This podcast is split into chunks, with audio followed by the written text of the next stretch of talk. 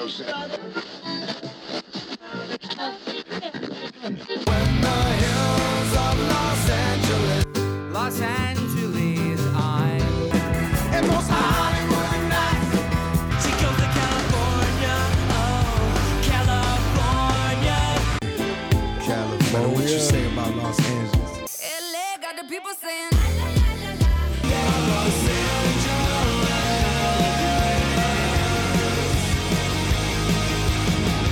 listening to Corner of the Galaxy on cornerofthegalaxy.com.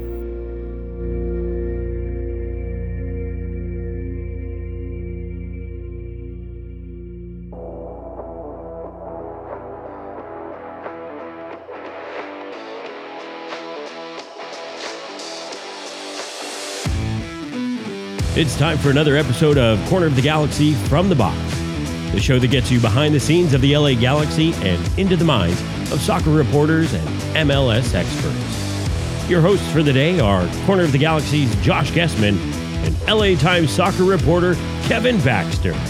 Let's start the show. Hello, everybody, and welcome to Corner of the Galaxy on cornerofthegalaxy.com. I'm your host, Josh Guesman, coming to you on a Thursday, August 10th. Uh, a little 8 o'clock start time, and already got the intro wrong, which is nice. This is how you know that I took two shows off and it feels like it's a completely new year, new season, which not, by the way. LA Galaxy still have 10 days before they restart the season after they crash out of Leagues Cup. We're going to talk uh, a little bit about that long break, but all of the players are in on camp as well. So we want to talk about all those players, get that stuff going for you. Um, and then, of course, everybody wants to know about Neymar. Uh, do I have any inside information? We're going to find out. Thank you for joining us today. Hope everybody is doing wonderful. We're very happy and glad to have joining us tonight the canon herself, Miss Sophie Nicholaou, on the on the is it like the eve of the EPL kickoff? Are we are we one day away? How close are we? It is. It's Christmas Eve. Oh. Also, the cannon fired at the panda. Panda's out. Cannon's in for the panda. I don't know. I hit the wrong button. It's so if, uh, we were talking before this. I'm like, I don't even know what I'm doing. I took two shows off. It was like a week. Two shows. You know? Excuse me. Uh, uh, PTO. Who did you put your PTO into? Yourself. yeah, I had so to- you I had to approved your approve own my- PTO. yeah, I did have to You- approve You my know, the own listeners PTO. really have to approve that for you before you go out.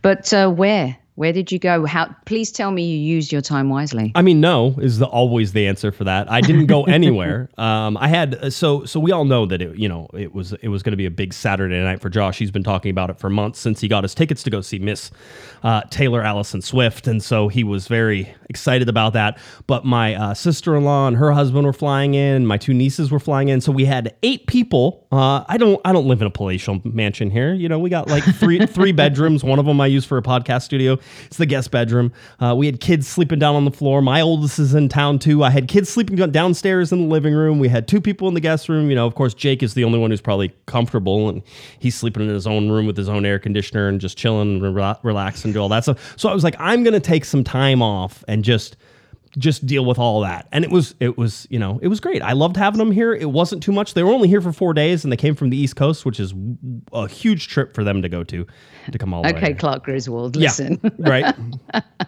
It does sound like Christmas. Uh, so while you were swanning around with uh, Taylor Swift and enjoying yourself, singing your heart out. By the way, did I tell you a friend of mine directed her style video? Yes, I know. You told me. Oh, I did. I tell you- I You told told you. me, and I got angry because I'm like, you've been like half a step away from uh, meeting, you know, Taylor, and it just. I told. I've t- I've been very honest, and and you see me around, uh, you know, rather famous people on a regular basis, and you and I have been around a lot. mean, you, you- more than me, of course, because every time we talk about it, you name drop somebody else in there, and I'm like, oh yeah, she knows this person as well. I actually was talking about you uh, at the concert, at the Taylor Swift concert, because I was like, Sophie knows so everybody. I was there. You were there. I love that. Yes. I was there. I was there. Well, while you were doing that, I was recovering from the old COVID. By oh, the way, oh, did you get the Yeah. vid? I did. Yeah. I mean, Oh. and, and when I told people, they were like, "Is that even a thing anymore?" Yes, it I'm is. like, "What? So what? We just kind of like threw it away?" Yes, it's a thing, and I had it. Oh. And I think I got it at Dave and Buster's. This is why I never want to go to Dave and Buster's, but I had to go because my great nephew was here. Right. Who likes going into that Petri dish. I don't, David, but I mean, I'll be honest. It was the the first time I've really had sort of a, oh, there's a lot of people here. Was at the at the Taylor Swift concert at SoFi Stadium with you know seventy three thousand people there or whatever it was. Um, by the way, I would just like to point out that if the LA Galaxy needed anybody to be able to run for ninety minutes um, and probably sing and dance at the same time, I think Taylor Swift could could do that. She she played three and a half hours. Sophie, three and a half hours. Is she the biggest star, musical star in the world right now? Is it her? Is it Beyonce? I mean, um, I don't like to split. I, I think everybody has their own thing, but I I'll tell you, I felt like I was never going to see. I was never going to see another like that a concert like that ever again. I felt like this was a moment in time. Um, that's I- how I felt about Michael Jackson at Wembley Stadium. You know, I felt like I'm never going to see anything like that. of course, you saw Michael Jackson at Wembley Stadium. Why don't you go ahead tell, tell us? I What mean? I, I did grow up in London. It's like you guys going to the forum and stuff like that. That was my forum. You know what I mean? yeah, Evening Wembley. I get it. I get it. No, it was a, it was a it was a ton of fun. Um, I, I Want to talk football? Like, what's going on with the? Uh... yeah, I mean, I know. Really, what is going on with the LA Galaxy? Uh, players came in. You know, uh, unfortunate timing on my part, which was, you know, hey, let me not have a show the Thursday basically after the transfer window closes. But I figured everybody would relax, and, and being the Galaxy weren't doing anything, um, and weren't going to be playing any games, and weren't going to be doing all that stuff. I figured we had plenty of time to cover this stuff. Galaxy in the window. I'll tell you, for a team that was restricted with the uh, transfer ban and everything else that was sort of going on, did an unbelievable amount, amount of business five players, five players. And you and remember, we have to start with Tony Alfaro, who came in, right? And so that was the first player. Uh, the LA Galaxy landed, you know, more towards the end of the window. They, I mean, listen, Greg Vanney was telling us, hey, maybe two to three players, right? Oh, maybe three to four players, right? I don't think anybody had five on their bingo card that the Galaxy were going to able to land five total. Um, but Diego Fagundez comes in. Uh, you got Michael Barrios who comes in. You had Edwin Cerrillo, which is going to be a really interesting one. And Maya Yoshida, we knew about Yoshida before the the window closed, but we knew that once the window closed, they would announce Yoshida as well. And so the Galaxy doing that business, and again, five players brought in. And I have a little chart, and I'll show you a little bit later. But the Galaxy did that. I know, got to have a chart, right? Touchdown. We have Um, a chart. Uh, the ga- the the Galaxy did some good business without outlaying a whole bunch of cash. So, um, I, I have I'm- a question for you. Yeah. Do you think this business would have happened if Chris Klein was still here? Is that a fair question? Because the, the team's going through this. This seems to me when everyone's looking for a positive step and a move in the right direction, and wanting smart people making good business decisions. It seems to me that they've nailed this transfer window. Now, I'm going to learn a lot by you talking a little bit more about a couple of the players who Right. I'm not as educated about. But it, it feels to me that this is a culture shift in maybe the the you know being smarter at the on the business side of things. Maybe I don't know if I'm being melodramatic. it's weird. It's weird to sort of say, and this is why I would say that it's not easy to answer that question. And the and maybe that's people say I'm sitting on the fence. The bottom line is the Galaxy probably wouldn't have been this deliberate to pick in in interleague players as much as they would have had it not been for the transfer ban, right?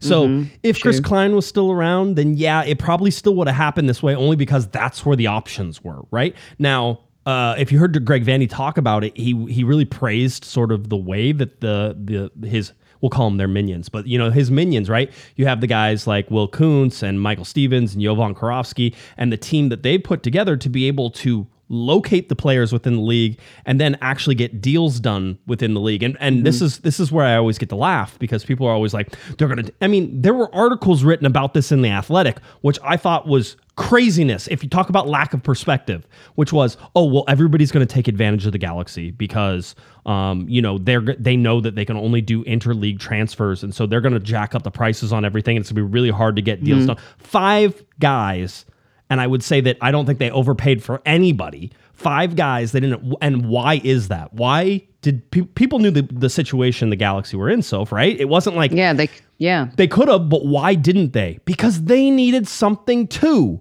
It's it, it takes Yeah. two to tango, and it always Yes. does. And that's why we see movement happen in transfers all over the world, right? You and I was reading an article about like the transfer just what a transfer window is, and somebody trying Mm-hmm. to explain it. And they got at the heart of the thing. Why are there so many transfer deals at the ends of windows, right? It's there's two reasons. One, people need to make moves because it's closing Yes. and nothing. But whenever somebody makes a move, it opens up another move for somebody else, right? So it's this cascade of effects. That's what the LA Galaxy are getting from these is guys looking to offload or move or, or shuffle around. That's why there's two people in this willing to make trades. also josh um, games dictate um, business right and you could argue that the Leagues Cup was another example of you know we need to make some moves here. If we're going to make a run for the playoffs we need to make some moves. In the premier league watch what's going to happen. The transfer window doesn't shut till the 1st of september. The league starts tomorrow. Right.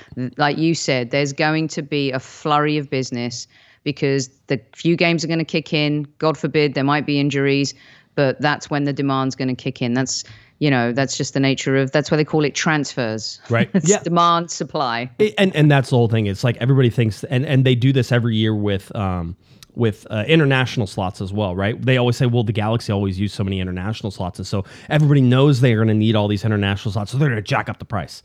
Mm-hmm. That hasn't happened. I mean, yes, you'll see sometimes a, a, a spot will go for a little bit higher than than others, and every once in a while you're Yeah. like, oh, you overpay. But when you overpay on a transfer slot or an international slot, it's like overpaying by like twenty five thousand dollars. It's not like you paid two hundred and fifty thousand dollars more in, in general allocation money. That's not what happens. Again, so, so what's the state then of this window and what kind of you know like the tam and the gam and it, as the as the galaxy approach the next window where they're, they're going to be open to dp and some kind of mega deals are on Right. the table here what does this mean what's kind of how how's it all falling into place I, I've I've talked about this with uh, with people around and near the front office about you know the mindset, and I think all of these signings continue with the mindset that they had coming into this, which is are they going to help us in the long term? And we're not going to sign somebody really like short term unless it's short term with with relatively little you know risk. By the way, mm-hmm. Tony Alfaro, short term. And the reason it's short term is he's a free agent at the end of this year, right? So now the Galaxy brought him out here. He fits in really nicely with the LA Galaxy and what they're trying to do. He's already shown a little bit of what he can do. And I think he's a really good sort of player that will be in a backup position, it seems like, more than a starter if we think that Maya Yoshida is going to be a starter. Um, but that's a short term deal that doesn't hurt them, right? So they paid the money for it, they get it done. He comes over, he plays for the rest of the season and then he's a free agent at the end of the year.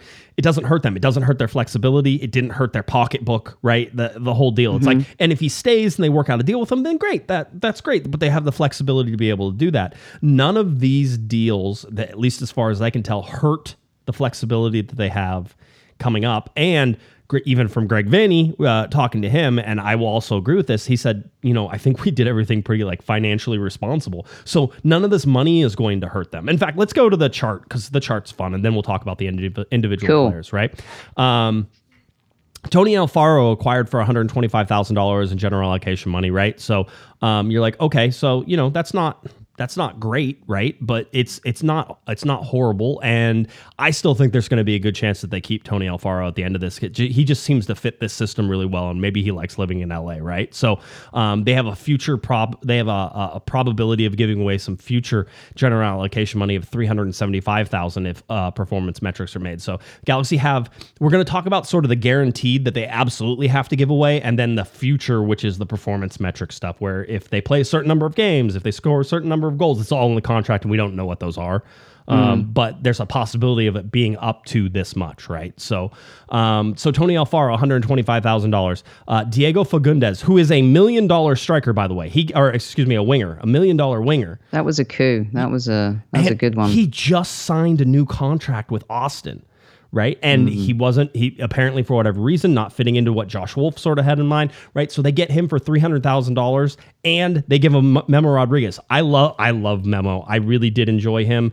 Um, people are going to tell you that oh well he wasn't really. I thought he was good for what you wanted, but they were playing him out of position a lot. So I think he was sort of better in the center, and I don't think he was going to really find too many spots there in the center for him to uh, sort of excel with Ricky Puig there and Gaston Brugman. We'll talk about Gaston as well, um, but that type of thing. So they gave away Memo Rodriguez. You got to give to get sometimes, right? Not not Yeah. a huge loss though. I think everybody sort of says they would take that. Um, so three hundred thousand dollars in Memo Rodriguez go to Austin Austin, uh, ha- and then on this deal, um, Austin has the ability to, to recapture another six hundred thousand in performance metrics. That's one to watch because I think that Diego Fagundez is going to be the type of player to meet performance metrics. I think that that money could, you know, so now you're in nine hundred thousand dollars in. Yeah, Memo it's got great market value. He's He- got great market value. He does. There's also a chance that Memo Rodriguez plays and the Galaxy get $150,000 coming the other way. There was performance metrics on both players as they went, which was hysterical. Some of this stuff is just ridiculous, but uh, 150,000 could come back to the LA Galaxy if Memo Rodriguez plays. So that's something. Michael Barrios, uh, the Galaxy gave away a 2024 first round draft pick, which who cares? I, I'm sorry, but the draft is a joke anymore, and I don't care. any- yeah, So- I, I agree. so they got they got Mike they got Michael Barrios for a 2024 first round draft pick and fifty thousand dollars. Five zero? Fifty thousand dollars. Like I, I don't know. You could probably go trade in my cars, my two cars, and you could get fifty thousand dollars, and they're not even in good shape, right? Like it's like okay. No problems um, on that. So, I mean, that seems really good. Maya Yoshida is free. He was a free agent, so he's brought in. That's no money there. Edwin Cerrillo is really super interesting. We're going to talk about that. But two hundred thousand dollars in general allocation money sent for a twenty-two-year-old. Actually, a pretty a pretty good amount, with a possibility of another four hundred thousand going to FC Dallas for uh, for Cerrillo. Uh, and I will tell you right now, um, as well as Dallas is holding on to a sell-on percentage as well. They, I mean, everybody thinks that this kid is probably not going to stay in MLS forever. Um, but Yeah. when you look at what he's doing and how he's doing it, this still feels like a really good deal. Um, probably one of the players on this, which is, has the highest upside, and he's not at 22. You would think that he is a guy, Sophie, where you would be risking a whole bunch of like money on him. And this is a guy who has like 87 games in Major League Soccer, and he started like 62 of them. He's not. Yeah. He's not an unknown. You know what you're getting, and a defensive midfielder, a place where the LA Galaxy needs some help, made a lot of sense. So 200,000 on that, possibly 400,000 on it. So the Galaxy got five players for 675,000 dollars in general allocation money and a 2024 first round draft pick. Um, their future obligations to, to for money is up to 1.375 million dollars in terms of how much money that they would be owed if all the performance metrics hit. Um, but they also have a chance of getting 150 thousand dollars for that memo thing back. So again, guaranteed they had to pay 675 which is a great bit of business uh, most they're sort of in in that is is into that 1.92 million dollars if you add everything together of what they were able to do in this and i don't think they're going to be anywhere near that whenever it all pencils out in 2024 so um yeah Can I just say you may have been away for a couple of shows, but you have not lost your spreadsheet edge you know at all. you know i did Okay. i did feel like i was missing the spreadsheets a little bit so so i i, I went and did you- that one It all looks lovely on paper. right you want you want to talk about these guys Who's playing, Josh? How does it? What's the starting? How does it affect the team? How what what does this look like? let's let's go and talk player by player, and we'll sort of be able to, I think, put together some of that. Uh, the LA Galaxy announced that Diego Fagundez uh, was joining the LA Galaxy August first. Um, that's when that sort that trade sort of became official. I do like this little movie poster thing they're kind of doing. Yeah, I do. I, I do too. Very was- much so. I was like- yeah, I was like- like, that's good marketing. It's best I've seen in a while, to be honest. here you go. Uh, Just to pay attention to Diego Fagundez. First time in the league is 2011. It's now 2023. 13 years in the league, something like that. It's right around there. Uh, whenever he finally comes in, 347 games played, 262 games started, almost 20, just a little over 23,000 minutes in the league, 66, uh, excuse me, 68 goals, 67 assists. all right? This is this is a this is a real player, and he has been. And if you remember him for New England Revolution for all those years, um, you you should remember. I mean, you know, 2013, 13 goals, seven assists. You sort of try to pick out some of these things. Uh, Austin, he had seven goals and five assists uh, in 2021. 16, uh, six goals and 15 assists in 2022. Uh, this year, just two goals and two assists, right? Sort of following the trend that Austin is. But if you go and look at sort of what he's been able to do, he sort of seesaws a little bit back and forth. He has two good years, maybe one sort of down year, two good years, one sort of down year. Um, whenever you look at what he's doing, I think it's reasonable to say that in the system that the LA Galaxy are running and the fact that Gaston Brugman is out, and we got information on Gaston Brugman that he had successful surgery. Now there was hopes that it would just be a repair and or excuse me there was hopes that it would just be this removal of his uh, of his knee that, that had this problem in it and that they could just take this piece out. And if they took the piece out he could be back in like three to four weeks Um, but they were pretty sure that it was bad enough it was going to need repaired, and repaired is three to six months. Uh, the Galaxy announced that he w- had successful surgery uh, and that he would miss the remainder of the season, so we could. That's you know, a tough one. yeah, we could demise. We could at least sort of figure out that they probably had to go in there and repair things. That way Yeah, yeah, yeah. he's out. Um, that's now. Let's see. Uh, Chicharito season-ending injury. Uh, uh, Caceres season-ending injury, uh, and then Brugman season-ending injury. Three starters uh, that that all had season-ending injuries.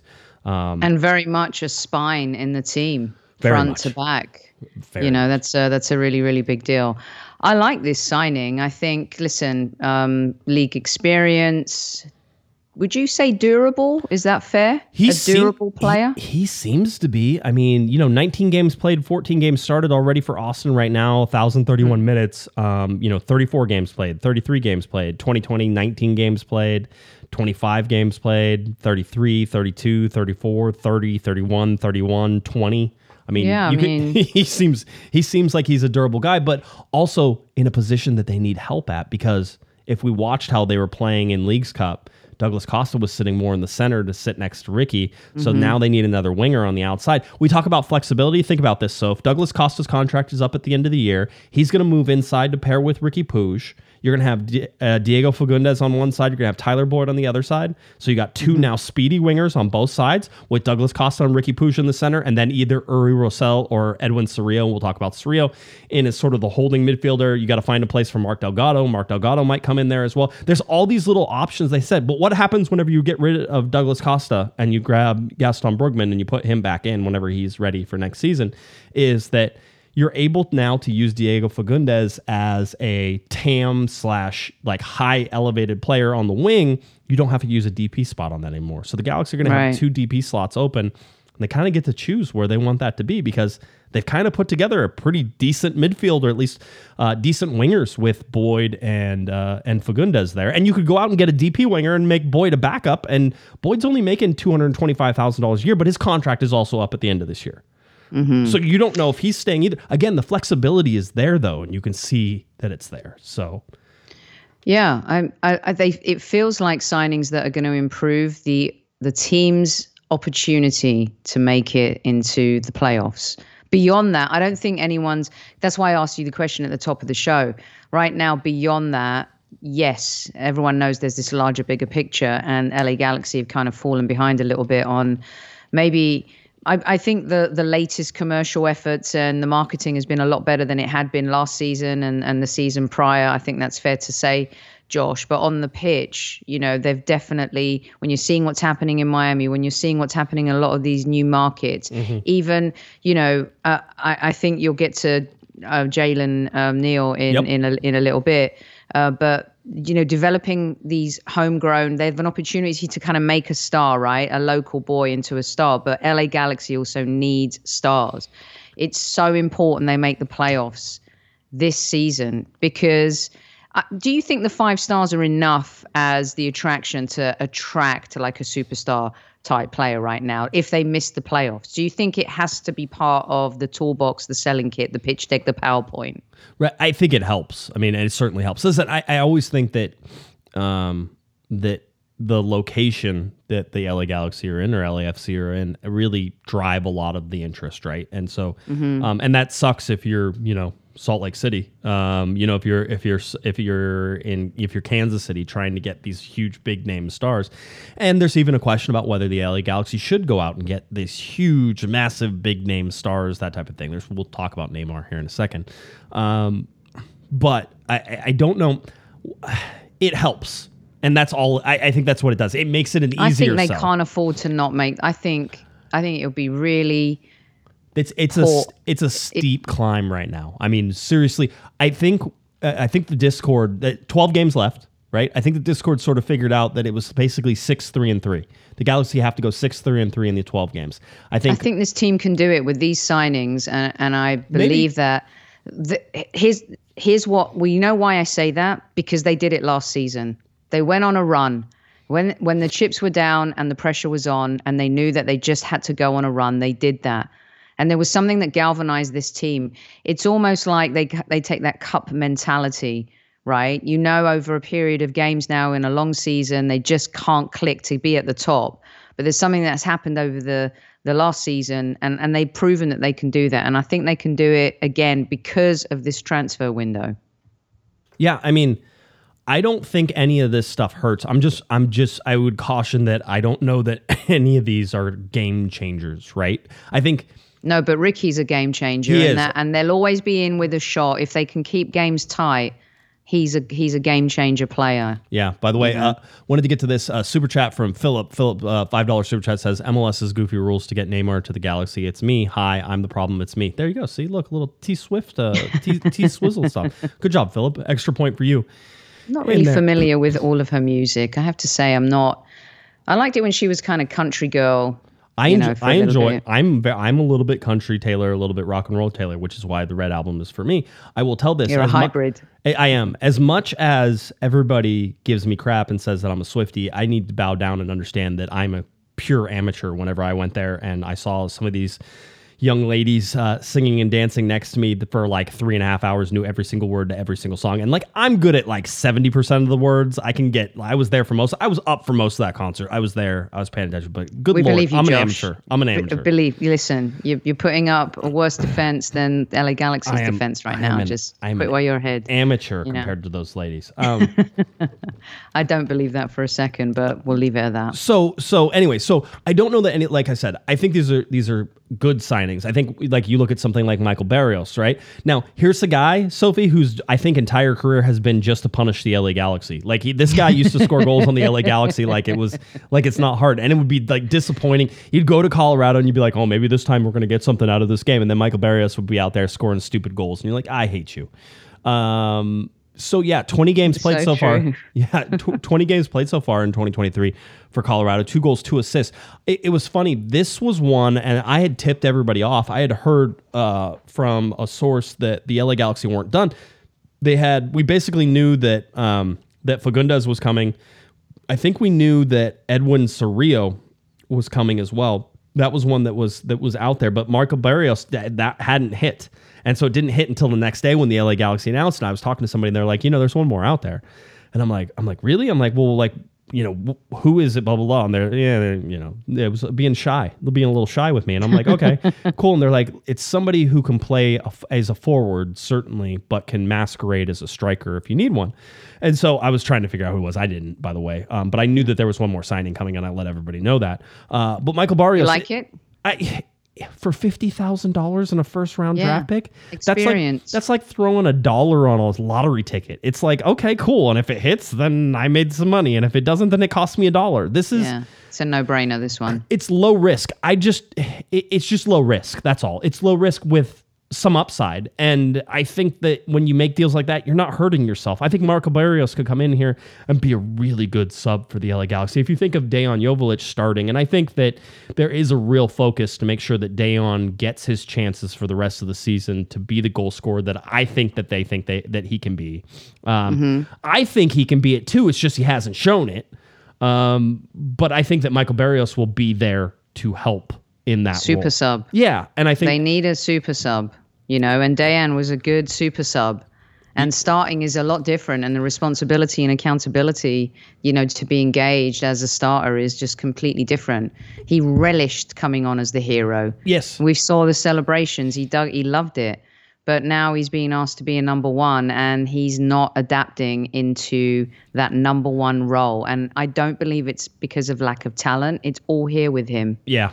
That- that's my take. He needs another dinner with Sasha Klesh, and Sasha used to have him over and have some dinners with him. And We'll buy him him up. dinner. Right? Yeah, whatever he wants. Um, Yeah, but but here's the thing about ride. Barrios is very much like more direct. He's a more direct Mm-hmm. guy. He's gonna want to run in behind. He's gonna want balls in there, and I think the Galaxy can use that a lot, especially later. But now you've got Boyd and Fagundez. I mean, that you know That's allows for a plan B. Yeah, you know, plan- uh, well- well- playing the higher ball. So you have two outside wingers now. They're able to cross and able to get assists. You have Costa, who's going to parade and masquerade inside with Ricky Puig, and Ricky can create and do that stuff. You put somebody like Dejan Or Michael Barrios with Barrios sort of running in off the back shoulder, being more direct, looking for roots and spaces. He's quick, he's fast, right? Those are two different things. And, and I swear to God, if I do a podcast on my dying day, I'm going to get people to understand quickness and fast uh, and and overall speed are two different things, right? Um, So he is both of those things. He's quick, he's fast, he's annoying.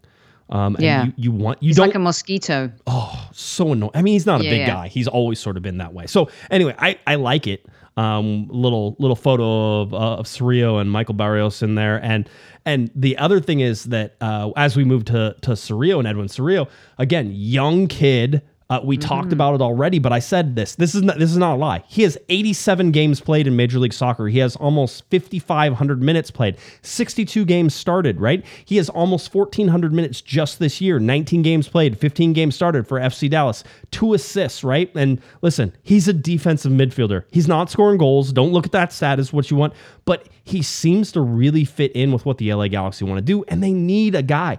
They need a six. They need a guy who's going to sit and be a defensive midfielder who's going to come in. I mean, Uri Rosell is great, but Uri was like running out of gas in the last game, and it's probably one of the reasons that the LA Galaxy sort of collapsed down sort of that that end with Vancouver is that Rosell had no more left in the tank, and he's not that guy.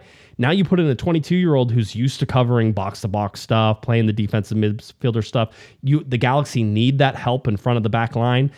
Edwin Cerrillo could very well be that guy, but the the I was talking to somebody about Cerrillo, and they were like, I, I, I said, you know, can can this guy cover for Gaston Brugman knowing he's out? And it's like, listen, it's going to be an adjustment for him to sort of be in a team like the LA Galaxy and to be a starter. But in the long term, he's the starter.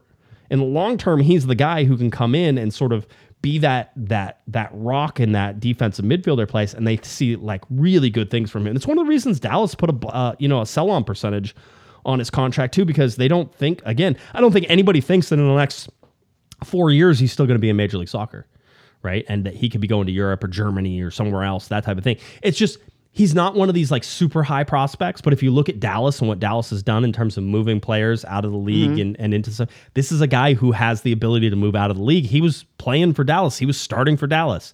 Um, and so, So I, do you think he's an X factor?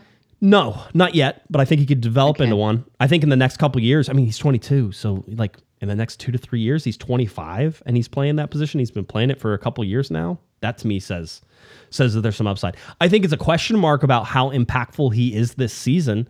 Um, but again, he was playing for Dallas and doing a pretty good job. So if he can find his place in this Galaxy team, I think he'll do fine. I don't think he's going to be he's going to be closer to like a Mark Delgado in terms of quiet. You're not going to notice a lot from him, but you're Works to in the shadows type player. Absolutely, and he's going to be one of those guys who, when you he's not out there, you're sort of like, oh wait, you're the Galaxy are missing him right now. It's it's one of those you, you Yeah, notice yeah, him by absence, right? Yeah.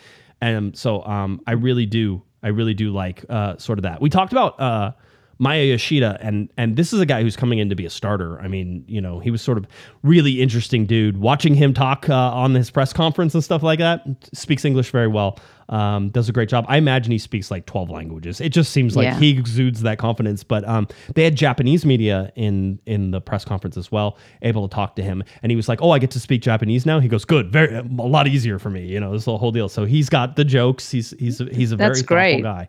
You'll see, but you'll probably see the Japanese media quite a bit over the coming weeks. Th- this is we were talking about this in the discord and i thought it was really interesting that people had these takes if you saw Maya Yoshida, and again, a guy we've talked about, has the international experience very similar to Caceres, right? The international experience for the World Cup, captaining a World Cup team for Japan, um, you know, playing, I think, 130, hold on, I have it, uh, 154 Premier League games, uh, Premier League games. That's that's a ton of experience. Serie A, 72 games. You know, Japanese League, 71. The J1 League, 71 games.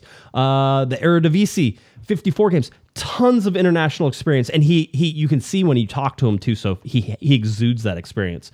Oh yeah, But we were talking because the LA Galaxy had uh, Maya Yoshida out to Angel Stadium where he threw out a, a first pitch, right? And you're like, oh, okay, cool. The whole deal. And people were sort of like, oh, why would they do that with the Angels and blah, blah, blah, the whole deal. And I'm like, wait a minute. You guys know who plays for the Angels, right?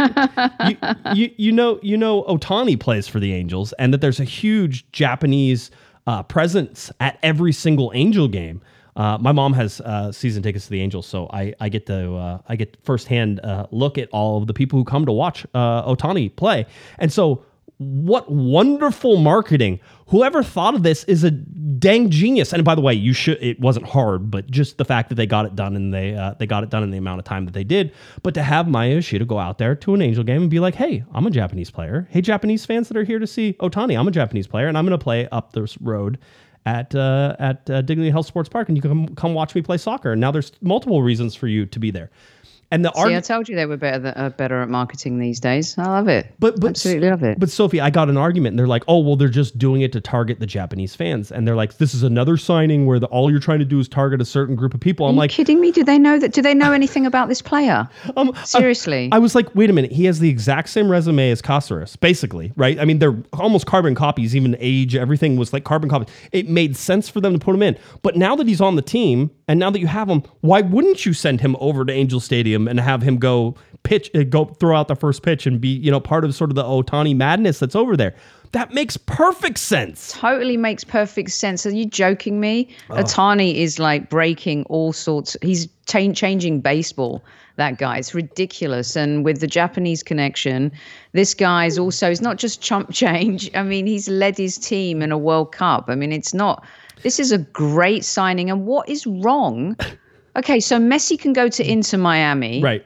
and bring whatever, but you know, LA Galaxy can't sign a Japanese player. The Who, by the way, Yeah. yeah, it, it's. It, I just don't. I just don't. I love this Oh, signing. so- Absolutely so- love it. so awesome. The other uh, thing is that uh, Maya Yoshida is also out there, and he, he put he had a picture of him at Angel Stadium, uh, and uh, on this day he goes, "Today is the 78th Atomic Bomb Memorial uh, Day in Nagasaki." He was born in Nagasaki, so uh, he goes, "Pray for all the war victims, wishing peace peaceful world." He goes, "78 years later, today we are enjoying sports together. We only can enjoy in a peaceful world. What do you want to leave for your children?" I- I mean. Already, the, I I already love this guy. He's like he's out there. He's like he's like we need to you know this war thing ain't gonna work for people. All right, and now No, we're playing also baseball. claim him before the Dodgers do. Claim him Right. before the Dodgers do. Get, you know. get him in, get him in there, and, Yeah. and so I really liked uh, Maya Yoshida and, and sort of what he had to bring. So we've talked about him a bunch. I expect that he's going to start. I expect that uh, Jalen Neal will start next to him, and it, it looks like Jalen Neal has been uh, sitting a little bit. He's had the groin injury that has been recurrent. Remember with the U.S. men's national team, he was going to play, and then they're like, oh. Excuse me, he has a groin injury, um, and then everybody was like, "Oh no, he's injured." And it's like it's the same thing he's had. He has this this this ongoing groin thing, and so resting him during the site is the best way to like get him to recover. So, you know, if Jalen Neal doesn't play until a week before the Galaxy are actually supposed to play a game again, that's the best thing that can happen for Jalen right now. Yeah, it's good. It's this is a it's a tricky time, isn't it? Because it's like starting a new season. This is going to be like starting a new season, and that comes with a lot of challenges. Uh, and also, though, the benefit of this is they've got new signings and they're able to integrate them into the team, and they have time, which maybe they wouldn't have had before. Can, can I can I play like the devil's advocate a little? I know that's how everybody's going to spin it, and even I would tell you that hey, now they have a chance to get these guys in there. Mm-hmm. They get to train, and the Galaxy. Listen, the best thing that could have happened would be that the LA Galaxy were still in Leagues Cup and they were getting these guys game time. Yeah, but they haven't. Yeah, I know, right? Eh, but let's let's not lose sight of that fact that like it's not as good as it could be. As good as it could be would be the Galaxy It's- are still in Leagues Cup and they're getting game time with these guys to integrate them before. Because what's going to happen on August twentieth? You're going to get guys who, yes, you've trained a lot, but haven't been in any games with. And Yeah. games are different than training. Everybody will tell you that. There's a different level, a different speed, a different everything, right? So I am very concerned coming out of um, this break with Real Salt Lake having done what they did in Leagues Cup um, and now looking to that first game is that you're going to have a team maybe they're a little more tired than the LA Galaxy. I mean, you can certainly say the rest helps, but you're going to have a team like RSL come into Dignity Health Sports Park and you're going to have the Galaxy trying to integrate, you know, three new pieces into the starting lineup, however they want to, you know, sort of do that and start it. And that's going to be a, a battle for them. I think this 12 games is very difficult. I think not making any advancement in the Leagues Cup uh, is a huge, huge hurdle that they failed to clear. Um, and I think that hurts them. Again, six, three, and three is what you're looking for for the LA Galaxy in the last 12 games. I mean, let's play. Let's face it. I don't.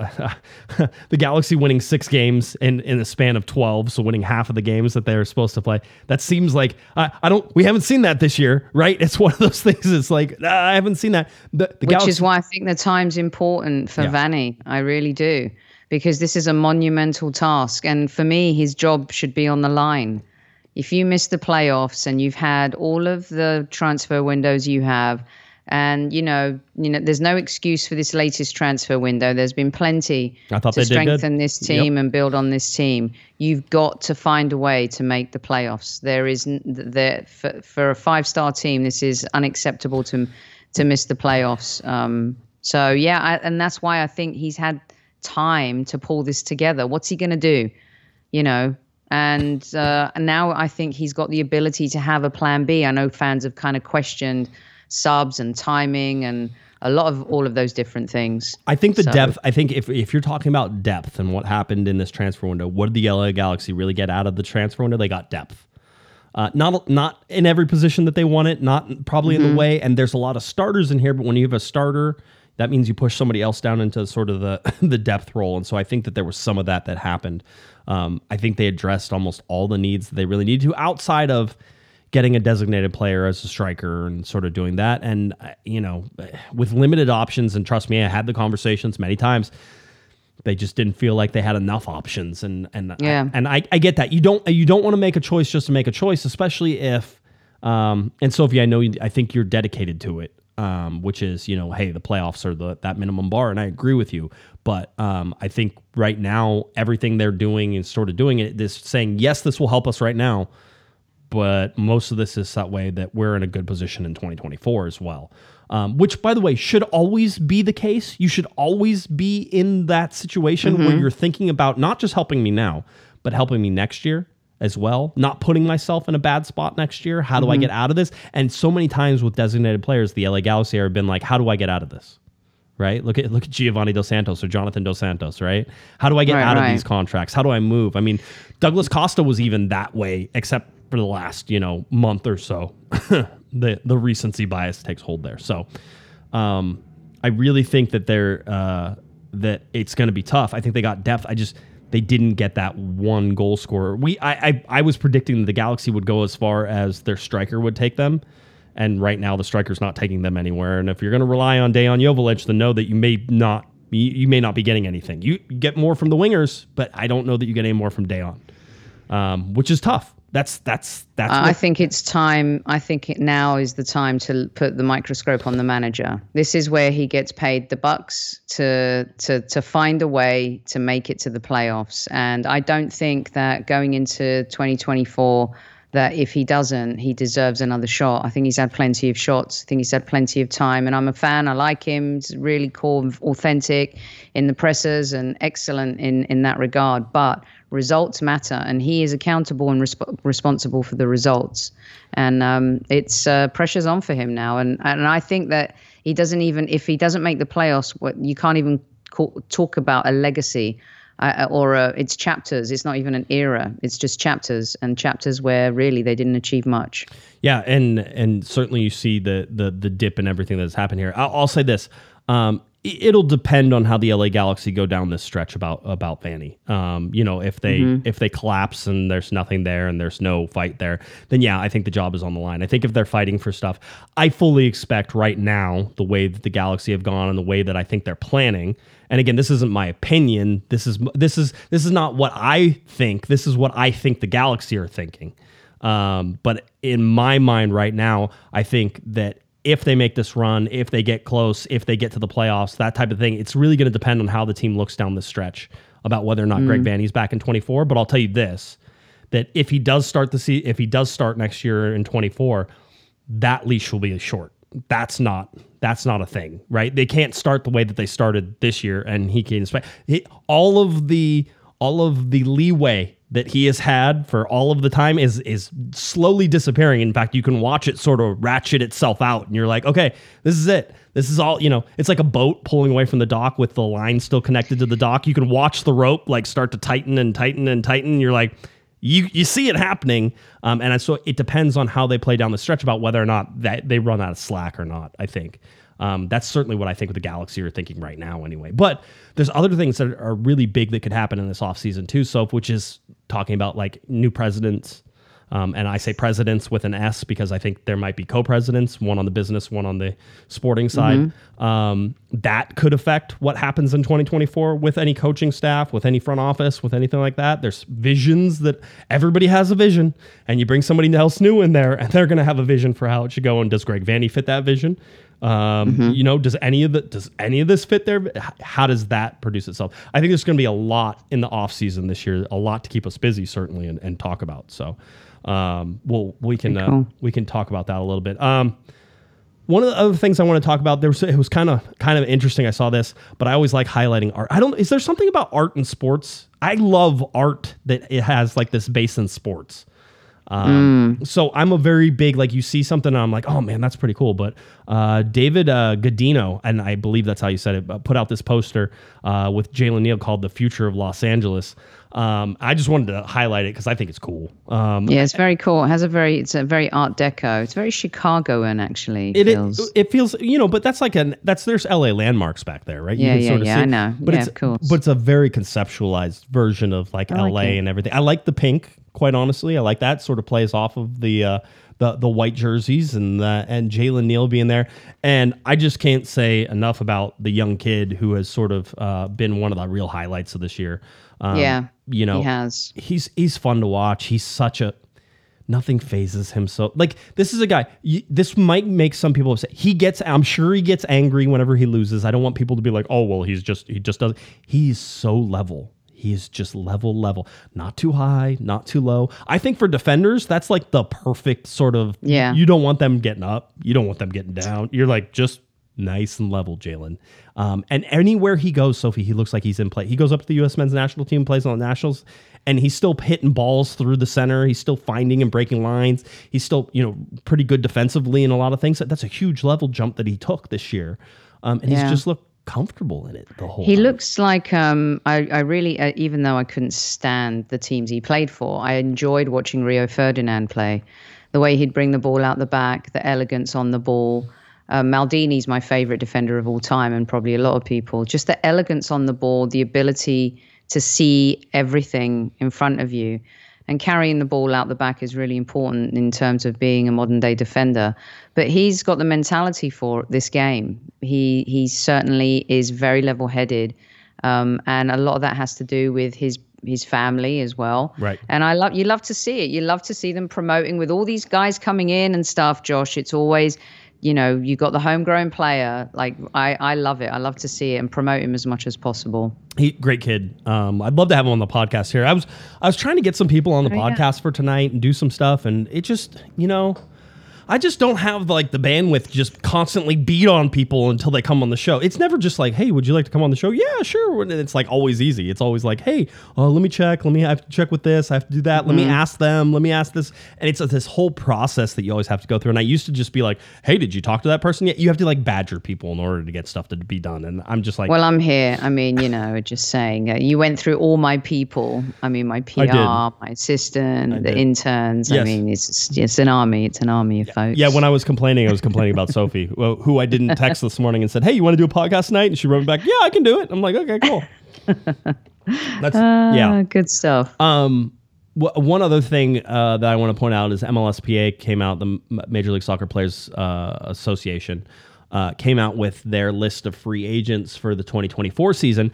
Uh, one, I invite you to go look at that list to see who are the big free agents and you know who you want to add. If you're an LA Galaxy fan, there's lots of that. But from the LA Galaxy, Tony Alfaro, Kelvin Leerdam, and Uri Rosell are all eligible for free agency.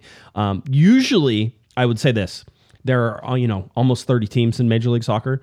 Uh, there's a lot of places for guys to go. So usually, if there's somebody who's a free agent, I would suggest that they will not stay with the club they're at. Usually, maybe Yeah. maybe 25% of the time they're going to stay at the club they're at, and the other 75% they're going to be lured off by somebody else who wants to pay them. Blah blah blah, whole deal.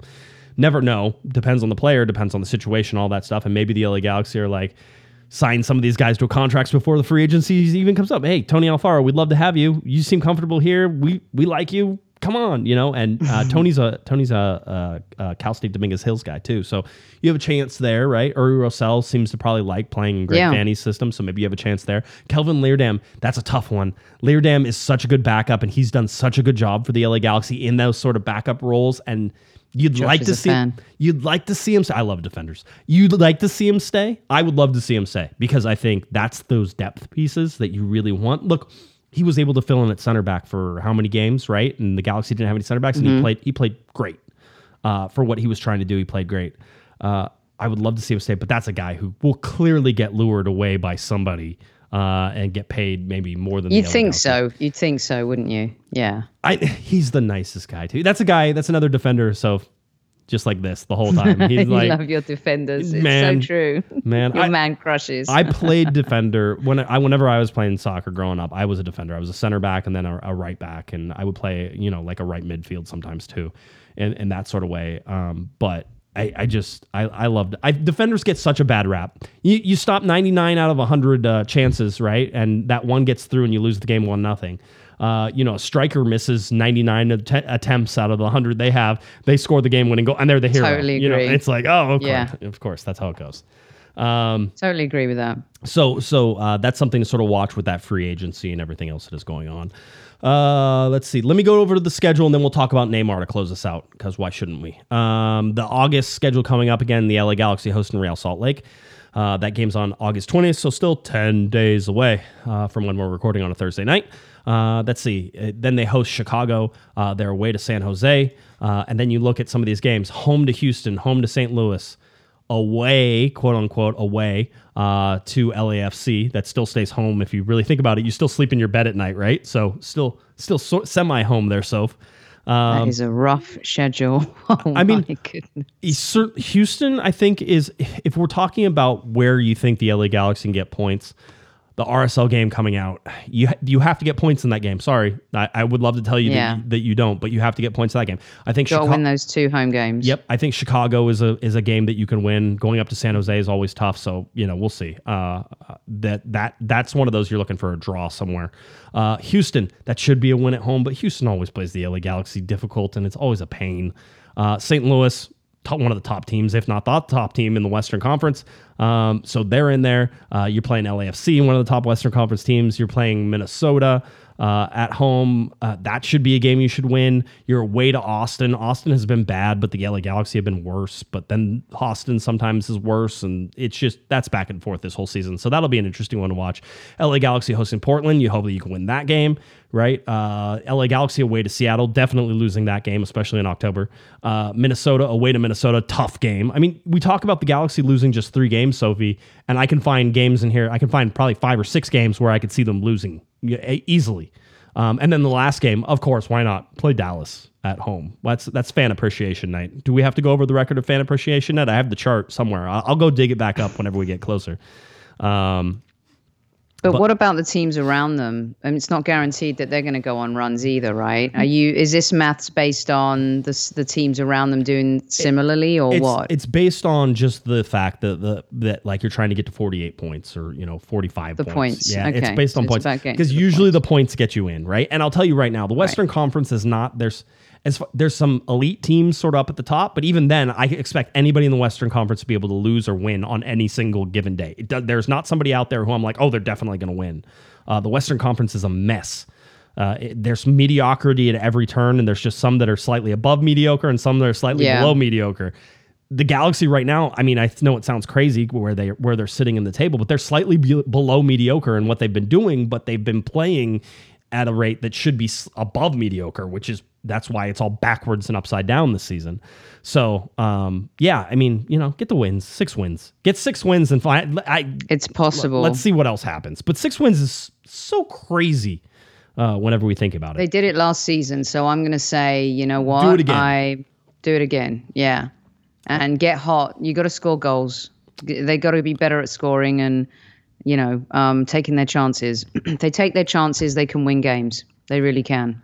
Um, all right, so now let's talk about let, let's talk about Neymar, right? Because everybody, this is all that everybody's been talking about. It was funny because we've been seeing Mbappe and Neymar's name now kicked around for like the last like three weeks, and it's just been like like you know it's it's over and over and over again. We've been seeing it, and it's funny because when you do what I do or you do what Kevin does or Sophie or stuff like that, you have to ask people questions about this, knowing that most of the time they're going to laugh at you, right? And you're like, yeah, I know. I know. I think I literally started a text message uh, today with, uh, so I saw this thing on the internet, and we all know that everything on the internet is true. So let, can we talk about this? You know, and it's funny just to have like a conversation with somebody about like Neymar. It's like, well, could the Galaxy get Neymar? Like, how does he get in to the league right now? I can answer that question. The answer is he can't. There is no team in Major League Soccer, none, not one, that can bring in Neymar right now. All right. Now, you're going to hear something. I learned a new rule today, Sophie. I didn't know this rule existed, and I know all rules that exist, except apparently I didn't know this one. It's it's just funny because this isn't even an MLS rule. This is a FIFA rule, and I did not know this one. But Neymar is talking about a mutual termination contract with uh, PSG, Paris Saint Germain. Um, and it looks like the mutual termination could go through, right? So mutual termination means we're tearing up the contract. You're happy, I'm happy. You go where you want. We'll go and do what we want to do. Uh, after apparently they guilted him by saying, Neymar, if you leave, uh, we're gonna have to fire people here at the club, uh, and we're gonna have to we're gonna have to make sure that some of the young players don't play here anymore. We're gonna have to sell them. They're like trying to guilt trip the dude into saying, I'm like, you guys are ridiculous.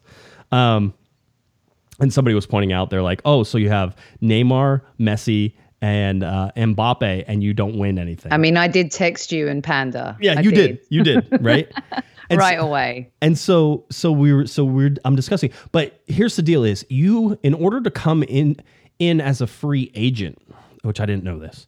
Uh, after the window has closed, you had to have been a free agent before the window closed, right? Well, Neymar has not been was not a free agent and is not a free agent. He, and if they tear up that contract, then he would be a free agent, but he wasn't a free agent at the time the MLS window closed.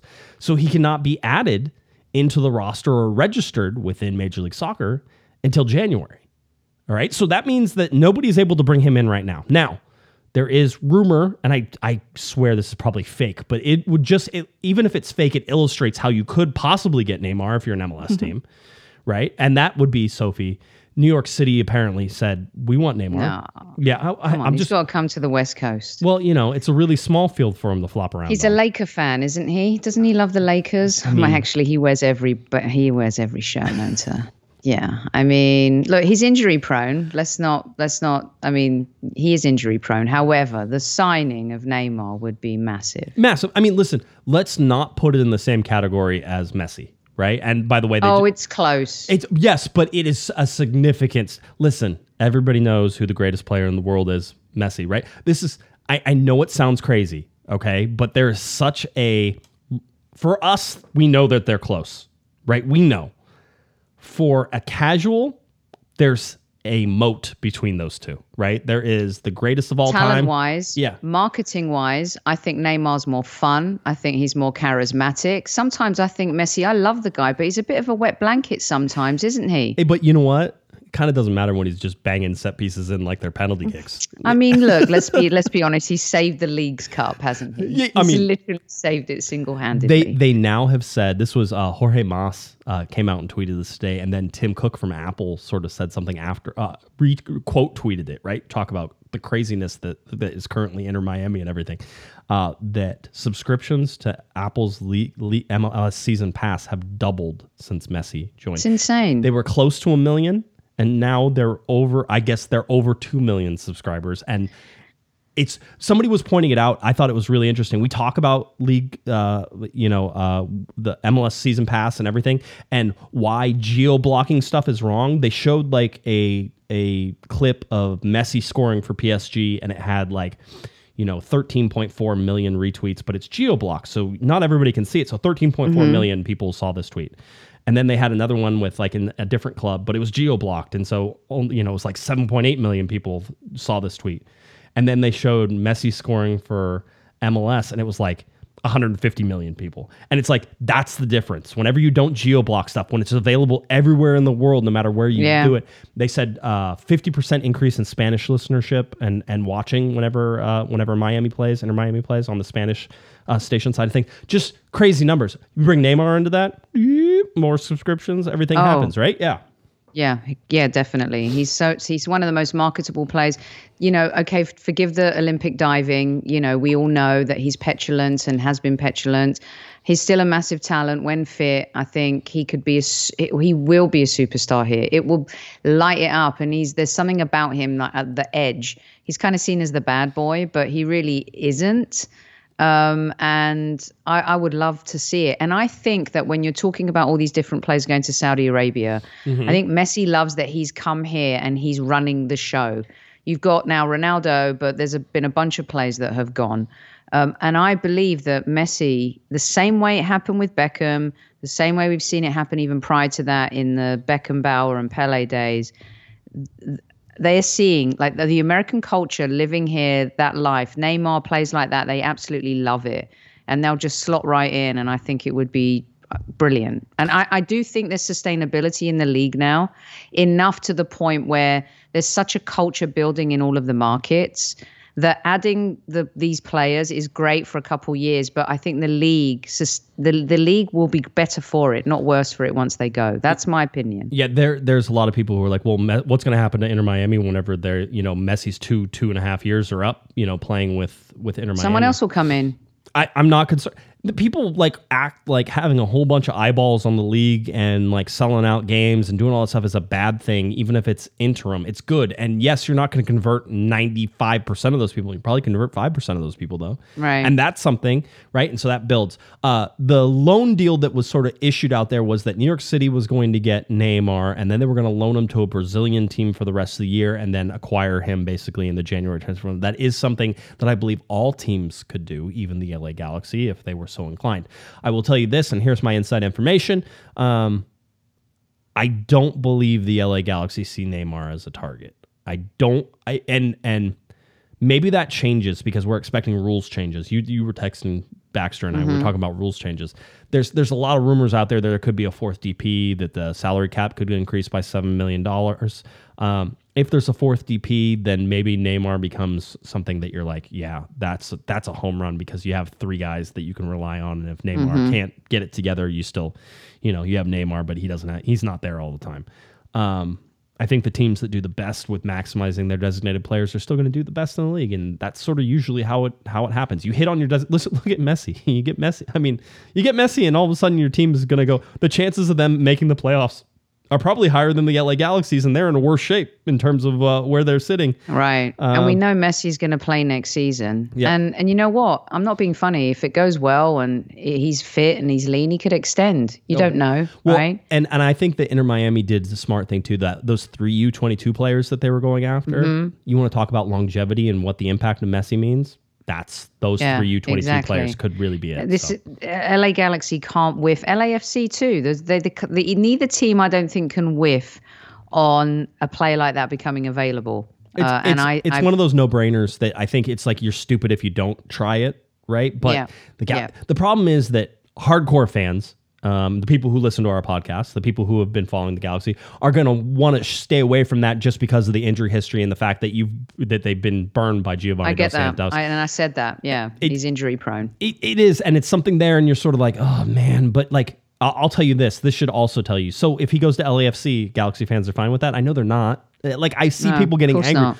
gosh darn it you know like i see them arguing about that stuff all the time understand that um, sometimes you make the move uh, with and you roll the dice. Um, so anyway, I, I again I don't know that Neymar figures into the LA Galaxy's plans right now. I think uh, there are some people certainly within the organization said there's probably a lot of ways that you could spend thirty or forty million dollars. Maybe that would be in a different vein than Neymar. Um, I would say the LA Galaxy seem to be becoming a club of culture. So, which is how did how does this person fit into our culture? Um, really interesting when you see Maya Yoshida doing that. Um, how they how they sort of talked about how he fits in, or Tony Alfaro and how he fits in, or um, you know Edwin Cerrillo, Diego Fagundez. But uh, the only thing that worries me about Fagundez is that he was so attached to Austin, and he seemed shocked by the move. And he still, you could t- every time you talk to him, you could sort of see that he was still sort of like going through that that Right. morning. Um, having said He'll have a chip on his shoulder, maybe. I think there will be. Um, but he Mm-hmm. he's also mourning that loss, and you can tell that. So I mean, you know, how does that sort of put itself? But together, culture wise, Fagundez fits in exactly the way that they want him. Fits in with Boyd. Fits in with like you just see the culture, and I wonder if Neymar. If I wonder if they abandon culture to go after somebody like Neymar instead of finding somebody that fits within that culture, it's certainly going to be a Depends tug who the you know you're talking about co-presidents. Maybe you def, you know. Uh, I, I read someone in chat saying a president should be able to pick their own coach. Mm-hmm. You just if there's change coming, who knows? I mean, it, Messi became captain immediately of Inter Miami. A play like Neymar come, comes in, he becomes the culture. Well, and and That's that's and that's are you willing to take that risk? What What do you think, though? I mean, when we talk about Inter Miami and all the things, I just highlighted the U twenty two moves. What was the other? Tata Martino was a big move for that too, right? Exactly. So That's that would never have come together without Tata Martino. there you go. you Uh, know it. And look, you know, you got Alba, you got Busquets. They could win MLS next season. good, good. Could fall flat on their face I mean, too they with get all to those the guys. could they get to the playoffs? I They, mean, they might they might win Leagues Cup and Open Cup just that way. Just to put that, they could be going for a treble if they could make the playoffs.